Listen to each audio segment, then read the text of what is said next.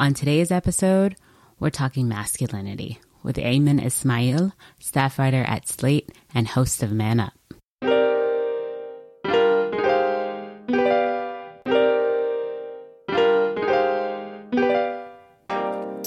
This is Ikhlas. And this is Makkah. You're listening to Identity Politics, a podcast on race, gender, and Muslims in America. Makkah, tell the people where they can find us. You can find us wherever you like to listen to your podcast. Subscribe on Apple Podcasts, SoundCloud, Stitcher, or Acast. You can also find us online at identitypoliticspod.com, on Twitter at identitypolpod, and on facebook.com slash identitypolitics. And remember, if you like what you hear, you can leave us a review on Apple Podcast.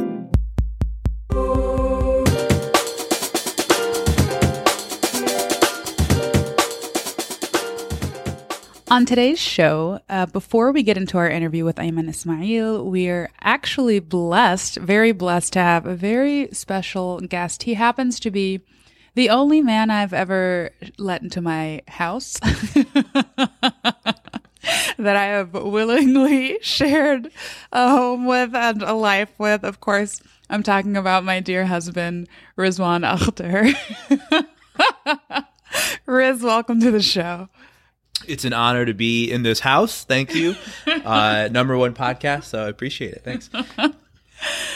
um, well, let's jump right into our conversation. So, obviously, we all are aware that example after example keeps popping up about ways in which men have harmed women. Um, I, you know, am in conversation with women all the time in which we talk about it feels like the path to power for every man is littered with women that they have harmed. And women that I've been in relationship with, we're constantly reflecting about this. We're constantly reflecting about what it means to be a woman, what it means to be a woman in this world, the frustrations, the joys, everything in between. And I'm not sure that men are engaged in the same types of conversations. So I know you are involved in something called Men's Group, and I want to get into that a little bit. But from your perspective, do you feel like men are engaged in these same types of reflective conversations? Uh, why or why not? I think they're engaged at a fraction um, of the amount that women are engaged in this conversation, as well as a, a fraction of the amount that women engage men in these conversations. I'm just getting angry and frankly embarrassed as well, just in this moment, thinking about how rarely men start conversations with other men about the abuses that men hold. Um, you know, so so often when we deal with um, power abuses in society, sexual abuses in society, we will open up conversations um, that that women start um, about the need for men to create more space, the me- the need for men to um, you know enter into more uh, equitable relationships, the need for men to to listen to women more. But so rarely is there a call for men to talk to one another, uh, confess and confront to one another, um, and actually deal with our stuff.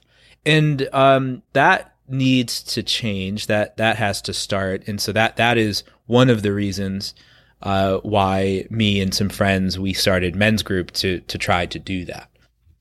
So, can you talk more about what men's group is? Like, how does it actually work? A good example is our very first men's group. Uh, we got together uh, in my home. It was it's a, mo- mostly friends of ours because we felt very, uh, you know, in need of having a safe space. Um, friends of ours who you know we already have some relationship with, and we honestly opened up with one check-in question, which was, "What does it mean to you to be a man?" And when we gathered that day, we could not stop talking.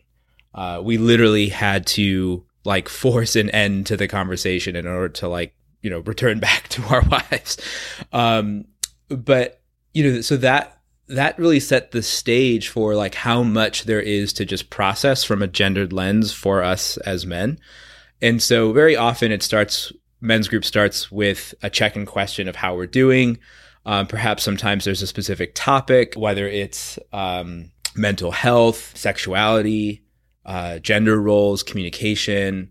Uh, but oftentimes it's just a check in and we're trying to just support each other uh, on our journeys to become better men, better partners, and just navigate um, navigate the world as we're trying to unlearn a lot uh, as we're growing up. So far, do you feel like this space has impacted you? And if so, like what has been the impact? I mean, you mentioned that you have learned from your sisters, you've learned from having a wife. Um, I think of all of the men in my life, I, I think you're also someone who uh, does take women seriously and, and from my perspective always has. So what has this space been able to provide that's been unique to your own learning journey? It has been a place for me for vulnerability and confession, to be honest.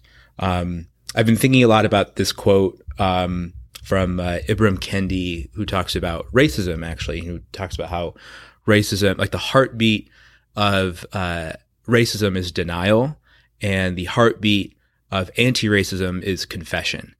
And I and I look at thinking about that that quote and applying that to that lens here in men's group. There's just so often times in which in men's group where you know we thought we were this type of man. We thought we were um, more equitable in our roles. We we just you know have these images of who we are and then a lot of times in men's group, it's kind of just coming to terms with like who maybe we really are, um, who we are underneath. Um, and so I think it's provided me a much safer space to kind of uncover, um, you know, perhaps like, you know, why, um, why certain things intimidate me, uh, wh- maybe why uh, certain things uh, cause me stress or how I react to to things within our partnership.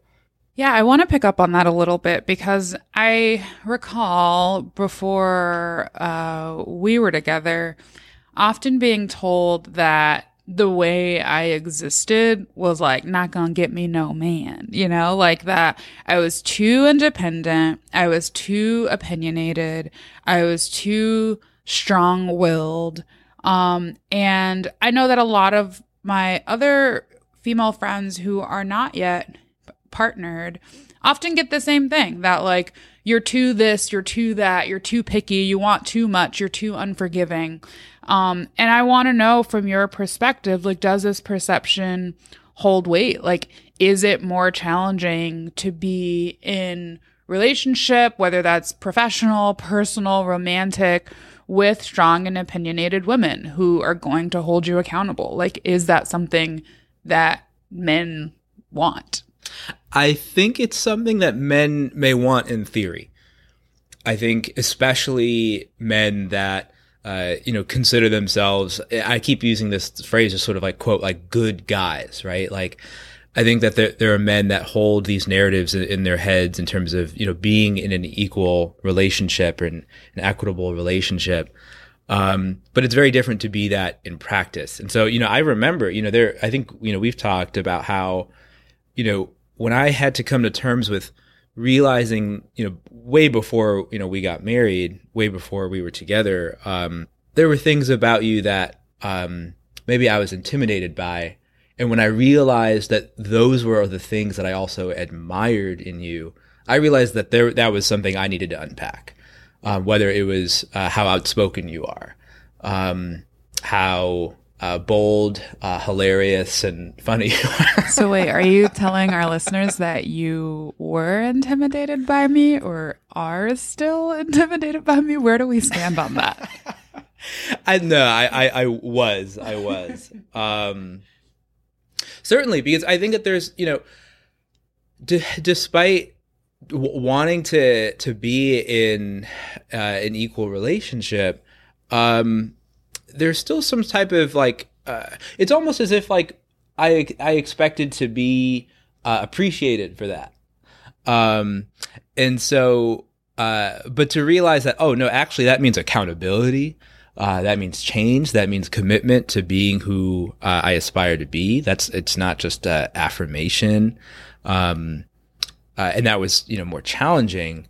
Um, you know that that's where like the the change started to happen, and that that's where men's group started to come in because you know I was uh you know uh in this group of men, and we kind of you know just we joke around with each other that like in the, in our relationships we tend to be the the softer ones. and I mean that, you know, not not in a negative way, but in in a way that like it's it's hard for us. It's not the norm uh, for men to be like talking openly about our emotions, and and so this is what gets me um, just so intrigued about men's group. We're literally a group of friends. We are friends, but it takes us setting up a safe space with norms, with so much intentionality in order to just talk to each other openly. Um, conversations that I think women may have um, a lot more easily, uh, a lot more frequently, casually. Uh, but for us as men, like require a level of, of a safe space in order to get to um, challenges, mental health, um, things that just like help us be a lot more whole. Um, and for me, you know, it was around the time that you know we were getting married, so it was it was big for me in order to to become a more whole person to enter into uh, our partnership. Last question as we wrap up here. Do you have any advice for our hashtag random male listeners um, on how they can deal with their own insecurities or toxic masculinities um, in ways that are productive and healthy. Like, how do we get more good guys seeing that type of allyship as a verb and not just as like a point and a point of being? um, that it's something that you have to work on and and prove and and sometimes be called out on a little bit. Um, so, how would anyone who maybe hasn't engaged in this type of reflection or space get started? For random male listeners, I think for anything that makes you feel defensive, uh, follow down that path. Um, whether it's a comment that makes your heart start racing a bit more about who you thought you were, who you want to be, um, follow that thought. I think also, you know, don't wait to ask yourselves, like, what does it mean to be a man? What does masculinity mean to you? What does manhood mean to you? Um, and, and start that conversation with a friend I think that there there have been other times in my life where I'm like so in, interested to share something that I think you know a gift I may have like with like the wider community and try to bring people together in a community. Um, but I think uh, you know with men's group we've kept it among friends um, because there's just uh, so much to explore just among uh, the people here, uh, the people that are already close to you. There's just so much to explore as as men. Um, and then lastly, I would say uh, read women's voices. Uh, check out this podcast, and also just like continued shout outs to Rebecca Traister. I'm on my second Rebecca Traister book right now, and I just I learned so much from her.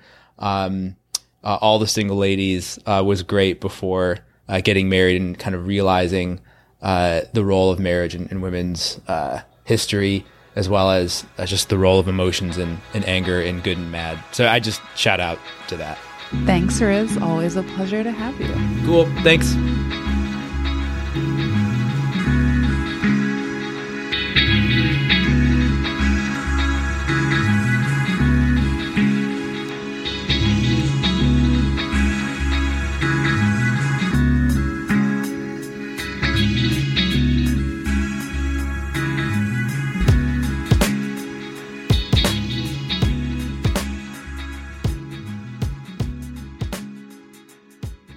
We're super pleased to have awesome guest on the show today, Aymann Ismail. He is journalist with Slate, host of the Man Up podcast. Welcome to the show.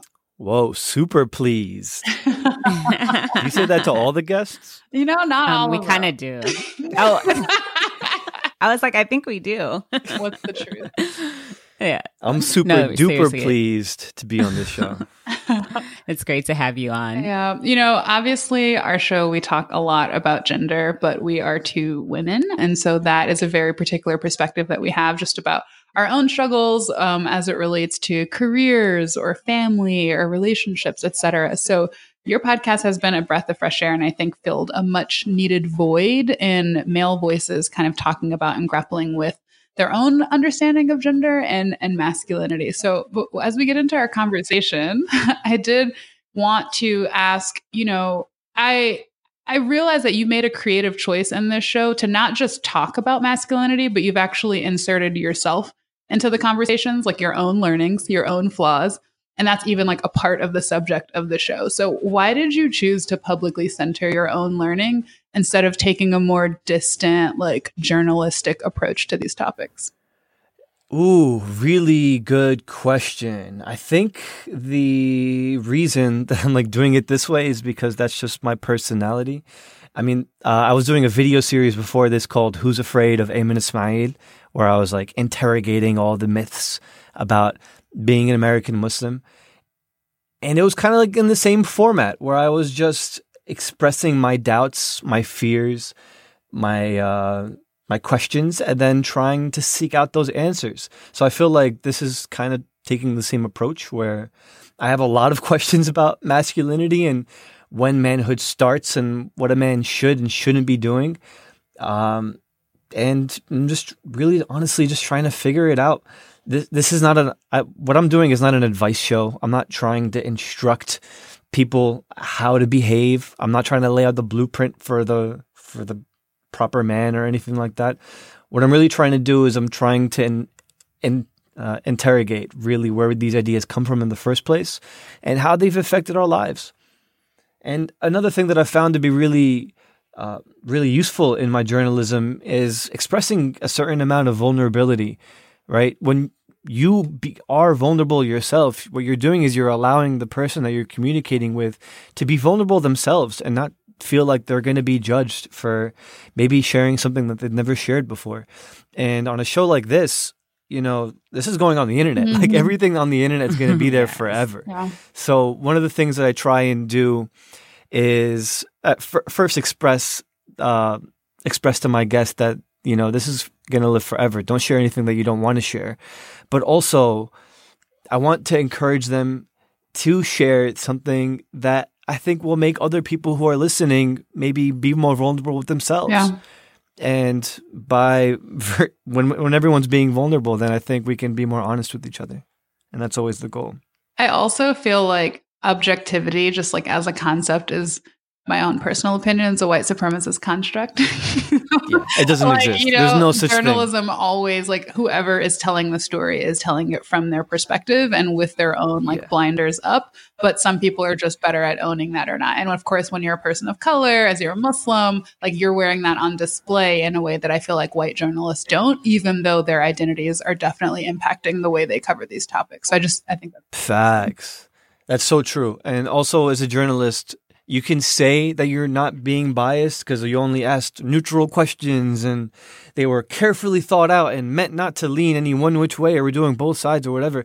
When you're choosing people to talk to, that's bias. Mm-hmm. You're you're introdu- yeah, you're introducing sure. what you think you already know into the story just by deciding who you pick to talk to. Definitely. So you mentioned how you present some vulnerability so your guests opening up a space for your guests to also be vulnerable.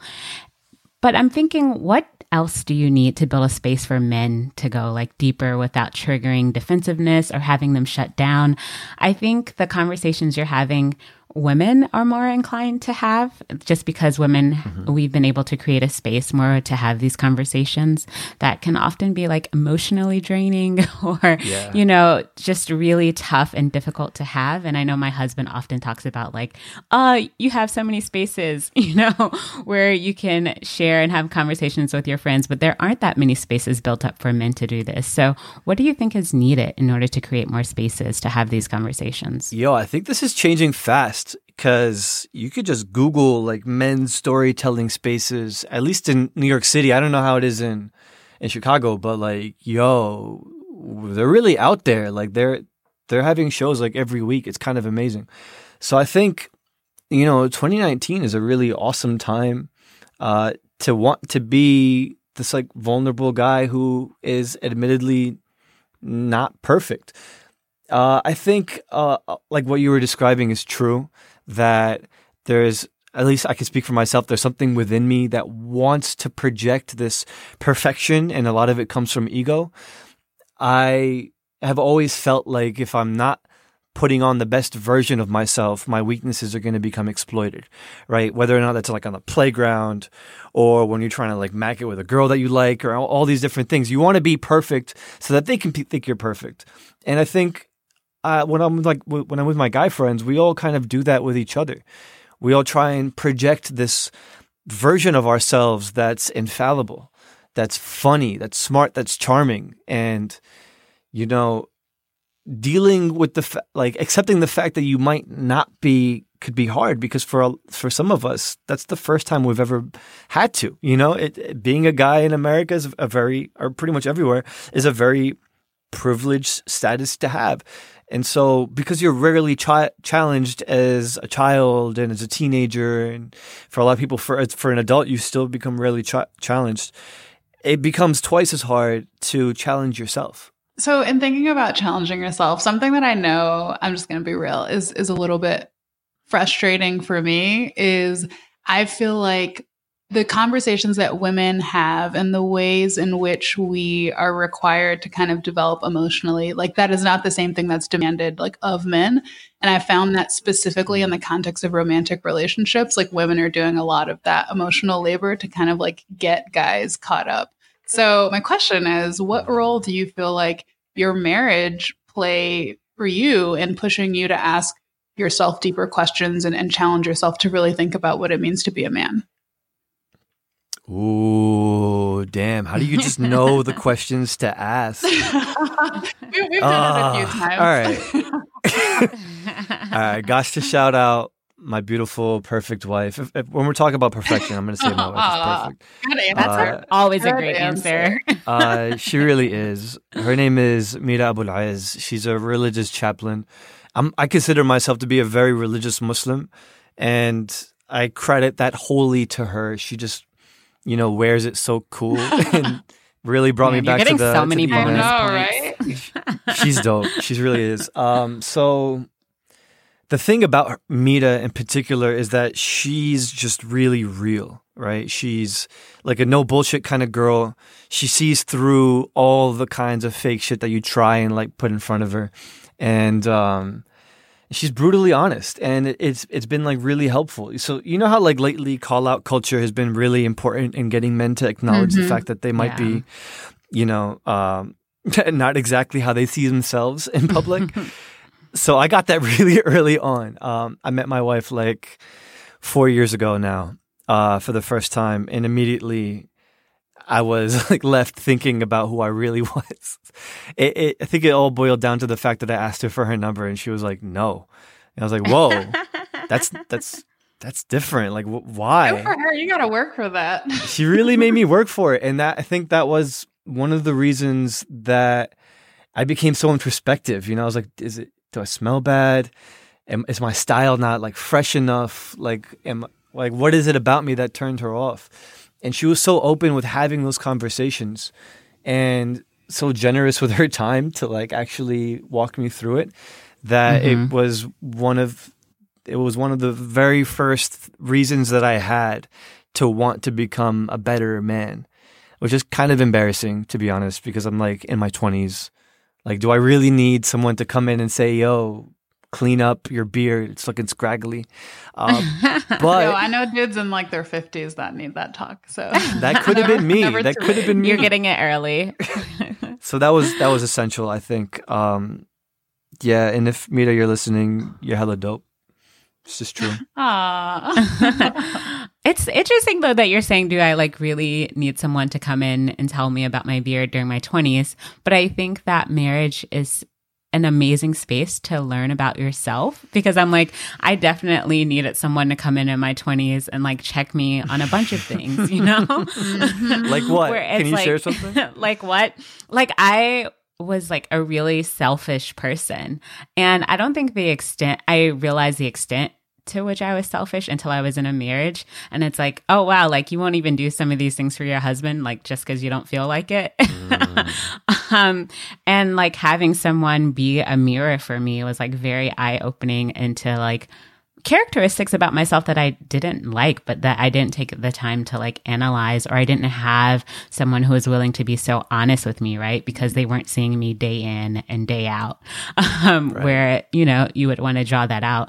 So it's just thinking about, you know, how through marriage you learn different aspects of what it means to be a man. What role, like, do you think women play in like the development of men is i know a lot of women are like i'm not trying to do that work like Yeah, you need to yeah. like upgrade yourself and then like come to me so what have you learned about like what it means to be a woman in your work and discovering what it means to be a man Um, I've heard a lot.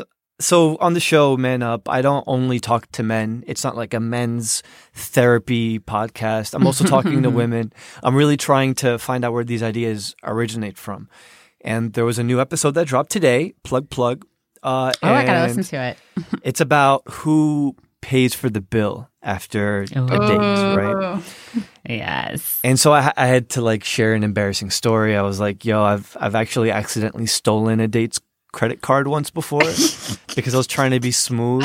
I um, she like put her credit card down, and I took it out real sneakily, like when I said, "Oh, we'll split it," and uh, I forgot that I had it in my pocket. Anyways, um, yeah, it's so the things that I've heard throughout working on this podcast are, uh, you know, some women feel like when they're in a relationship with a man that the man expects them to be their maid and their therapist, and they tend to. i tend literally to was just saying that yesterday to my husband that see like I think it's kind of problematic the fact that it's so widespread. You know that that sucks, and I think it's kind of humiliating to to know that that so many women are kind of dealing with the same issue that men aren't just taking care of themselves, and I think one of the the reasons why I'm so interested in how men can make themselves better and more conscious of themselves to kind of shoulder some of that responsibility. And so right, I got to stay focused on the question, sorry. Um yeah no go ahead yeah, so yeah, I've learned that it could be really frustrating. Sometimes it feels like we're we're talking different languages. We have different priorities and different expectations of each other. Uh, I'm generalizing like hell, so if you're listening and this doesn't apply to you, sorry, but this is just from uh, from what I've learned from doing this show. And one of the things that I've I've learned from talking to women on the show is that the fact that they don't really don't want to be doing the work, and they're not wrong for for feeling that way. It's a lot of work. There's a lot of healing, and there's a lot of trauma that we all kind of need to work through, men and women. So I feel like it's unfair for women to have to deal with their trauma and their man's trauma at the same time. It's really complicated. It's unfair, and a lot of times it's not productive. We kind of need people to take care of themselves. And that's why I called the show Man Up to begin with, because it's about accountability. It's about uh, wanting to step up and get to that next level. And it's a term that I've usually heard in my lifetime that's sort of been demeaning, right? Like if I got hurt playing football because someone stepped on my hand with cleats and my hand got cut open, you know, the coach is telling me to man up and get back on the field you know uh or if i'm like heartbroken because you know i got heartbroken because i was like really interested in a girl who wasn't interested in me which happens a lot uh yeah that, that i'm also told by my friends like yo man up Mhm. like don't don't put it on a pedestal and so i think there's a lot of value to wanting to grow up and become the more mature version of yourself and i'm trying to like take back that term and turn it into something that we can use to empower Totally. Men. I think that's really important because as Ikhlas mentioned, and we talk a lot as in our friendship and on the show about is that like, yeah, marriage is a catalyst for growth. Friendships are a catalyst for growth. Just sort of that accountability. Yeah, they they call it the marriage glow Yeah. up, right? That accountability. I have I'm not used gonna that.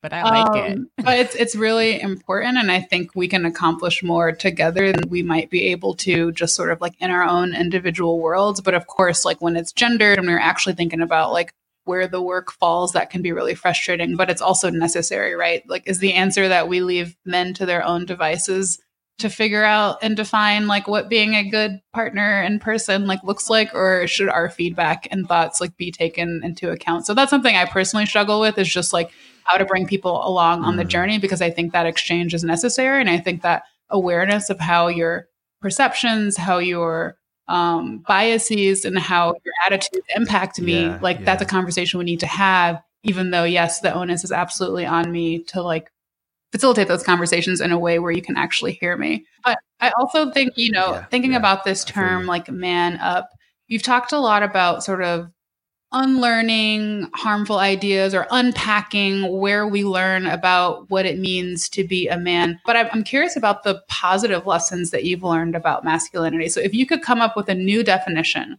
of what it means to be a man, how would you define it? Damn, I can't believe I've never thought about that. Um, okay, if I can come up with a new definition for being a man, I would just say it's someone who's accountable, right?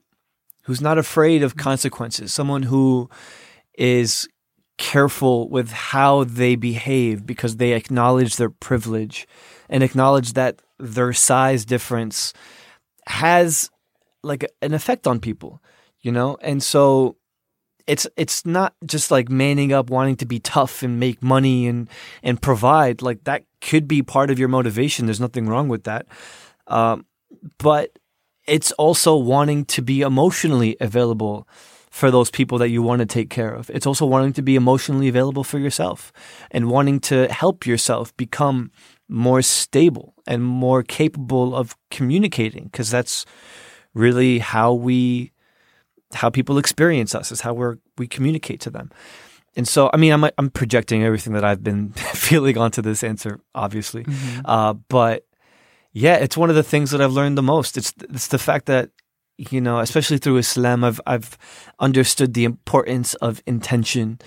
But even in Islam, it's niyya and also al if'al, like what you physically do. You all mm-hmm. have to be mm-hmm. accountable for both. And so it's it's kind of like a it's it's about understanding and learning that even if you have the best of intentions and even if you don't see yourself as a bad person or a bad man you still have mm. the potential to hurt people in ways that you didn't foresee and that's it's not yeah. fine but also ignoring it isn't fine mm-hmm. so we need to find well i needed to find a way to accept the fact that I might not have been the best man throughout my entire life and holding myself accountable for that, you know? And, um, I, I, I, promised myself I wasn't going to be like a sheikh, but um, go for it. The, one of the things, one of the things that I loved about jihad is the greater jihad, right? The jihad in nafs. So it's already mm-hmm. baked into my religion, this desire to want to be the better version of yourself and, and stripping away your ego and really accepting the consequences of all of your actions, good and bad. Like that to me makes you a better person.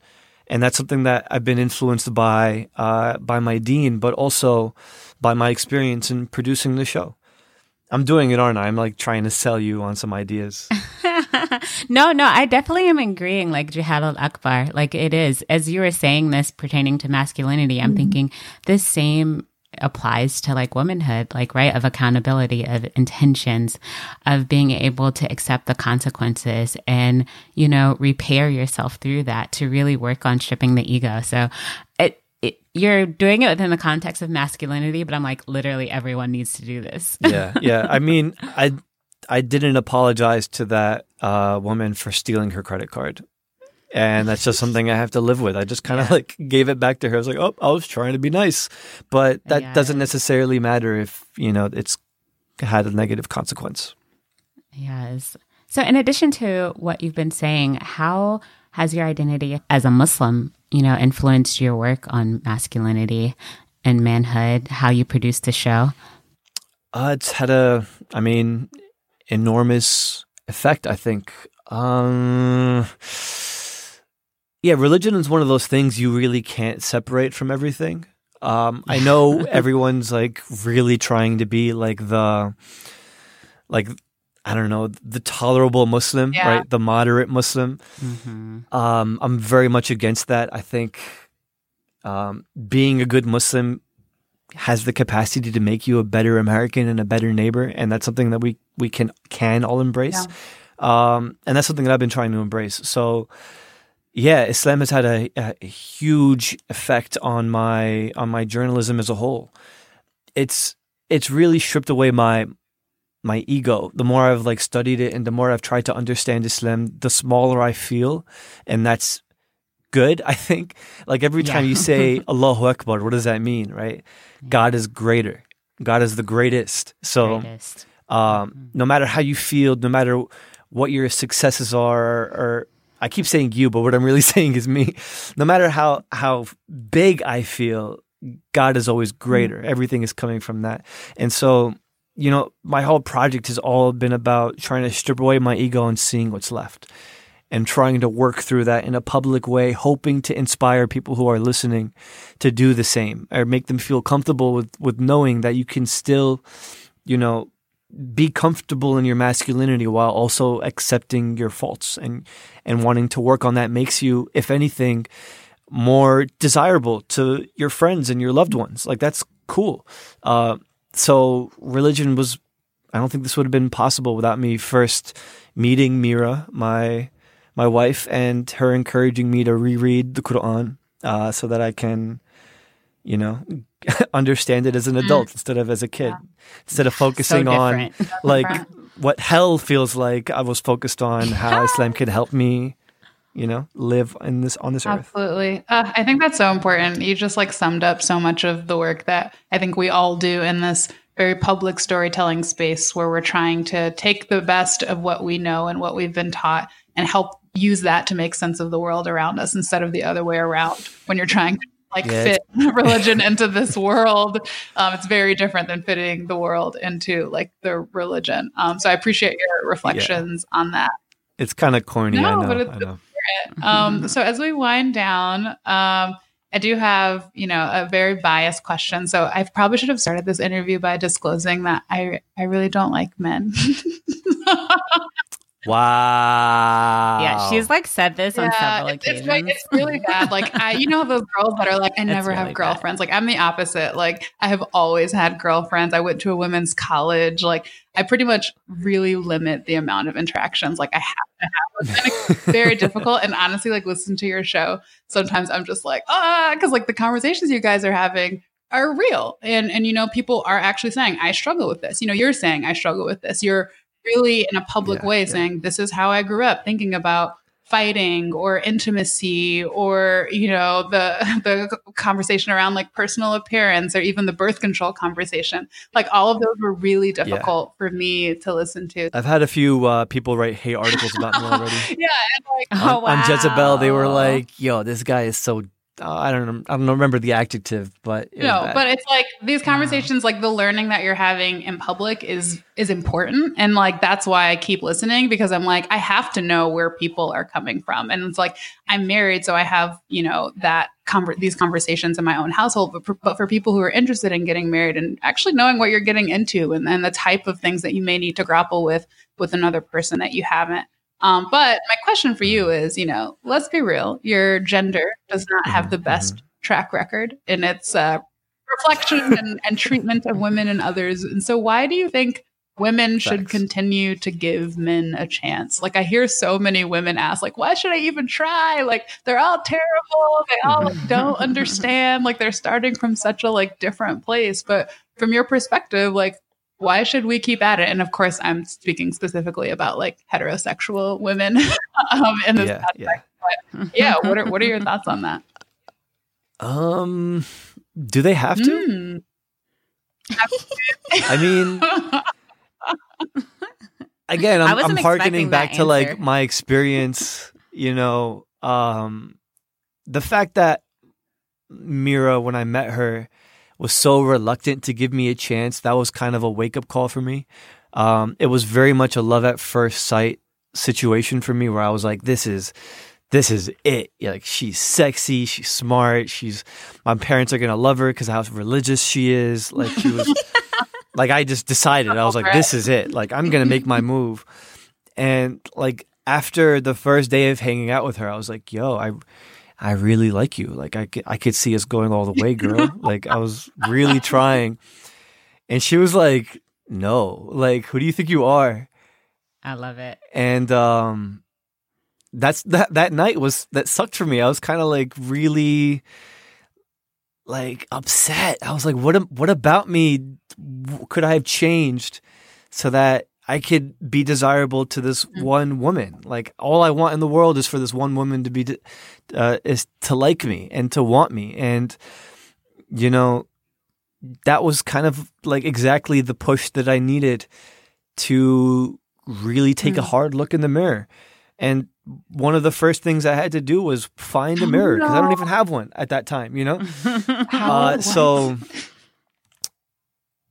that's what I'm saying. That's what I'm saying. life. That was my jahiliya, yo. Uh, and so, yeah, that was like really, really important for me. I think in my journey was recognizing the fact that my bri- my privilege can only take me so far, and I needed to work for the rest. And you know, I think every man is aware of the fact that they have a privilege, and a lot of us depend on it without necessarily consciously deciding to do so. And you know, the journey needs to start with like finding out where that privilege has its shortcomings, you know? Um, and so I think every time that challenge happens, every man has a choice that they have to make. They can either double down, defend the ego, and just like build a wall and continue to to, to lock away their emotions and and refuse to accept the fact that they are humans and humans feel, or they can, you know, choose to be better. And it takes a lot of courage to be better. And that's another thing that I learned is it's not easier. It's not easier to lock away your feelings. It's harder. Um, and once I learned that, then it kind of became a challenge for me. And then I was able to access all of the things I learned about growing up a kid in, in like the hood in New Jersey and applying all of what I learned, you know, on the playground and in sports and we, didn't really have bullies then we had gangs but we just learning everything i learned from that period of my life to wanting to become a better man and wanting to be the best version of myself. And once that transition happened then it was like okay i need to i need to prove to this woman that i can be a good enough man for her. And i think if enough men ask themselves that question we're all better off Seriously, I think, yeah, if people, if so many people want partnership and so many people want relationships, I think far fewer people ask themselves, like, am I, in a, am I in a position and am I the kind of person that like I would want to be with, let alone that like someone else like would want to be with? And so sort of using that as a, a jumping off point for your own personal growth, I think is, is really important. Yeah. And, and men are capable. Like they, they know how to work through conflict when it's at their job you know, say they didn't get that raise, they're going to focus. They're going to really want to get that raise. And if that motivation exists, it's going to happen. And if they apply that to wanting to make themselves better, oh my God. Imagine? Yeah.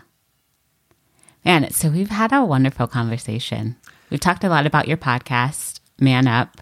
Where can people find you and more of your work? Uh, they can find me at slate.com slash man up or slate.com slash aymann if you're interested in the Muslim stuff. Or or you can go to aymann.com. It's spelled A Y M A N N and everything's up on that. Awesome. Y'all are amazing though. This is really, really fun. Asking the right questions. Say, is there anything else you want to share with our listeners while we still have you on? Yeah, subscribe to Identity Politics. This show's going Yes. places. yes. You've heard it here. Follow them on we Twitter. Got an endorsement. Leave comments.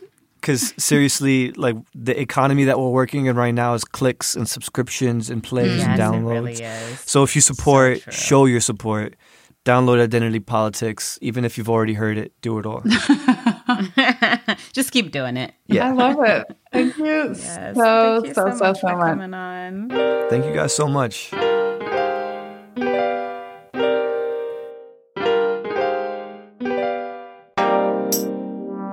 Identity Politics is a podcast created by me, Ikhlas Saleem, This episode was produced by Ikhlas Saleem, Makkah Ali, and Heba Murray. and music is by Ibrahim Azam. Thanks for listening. Till next time.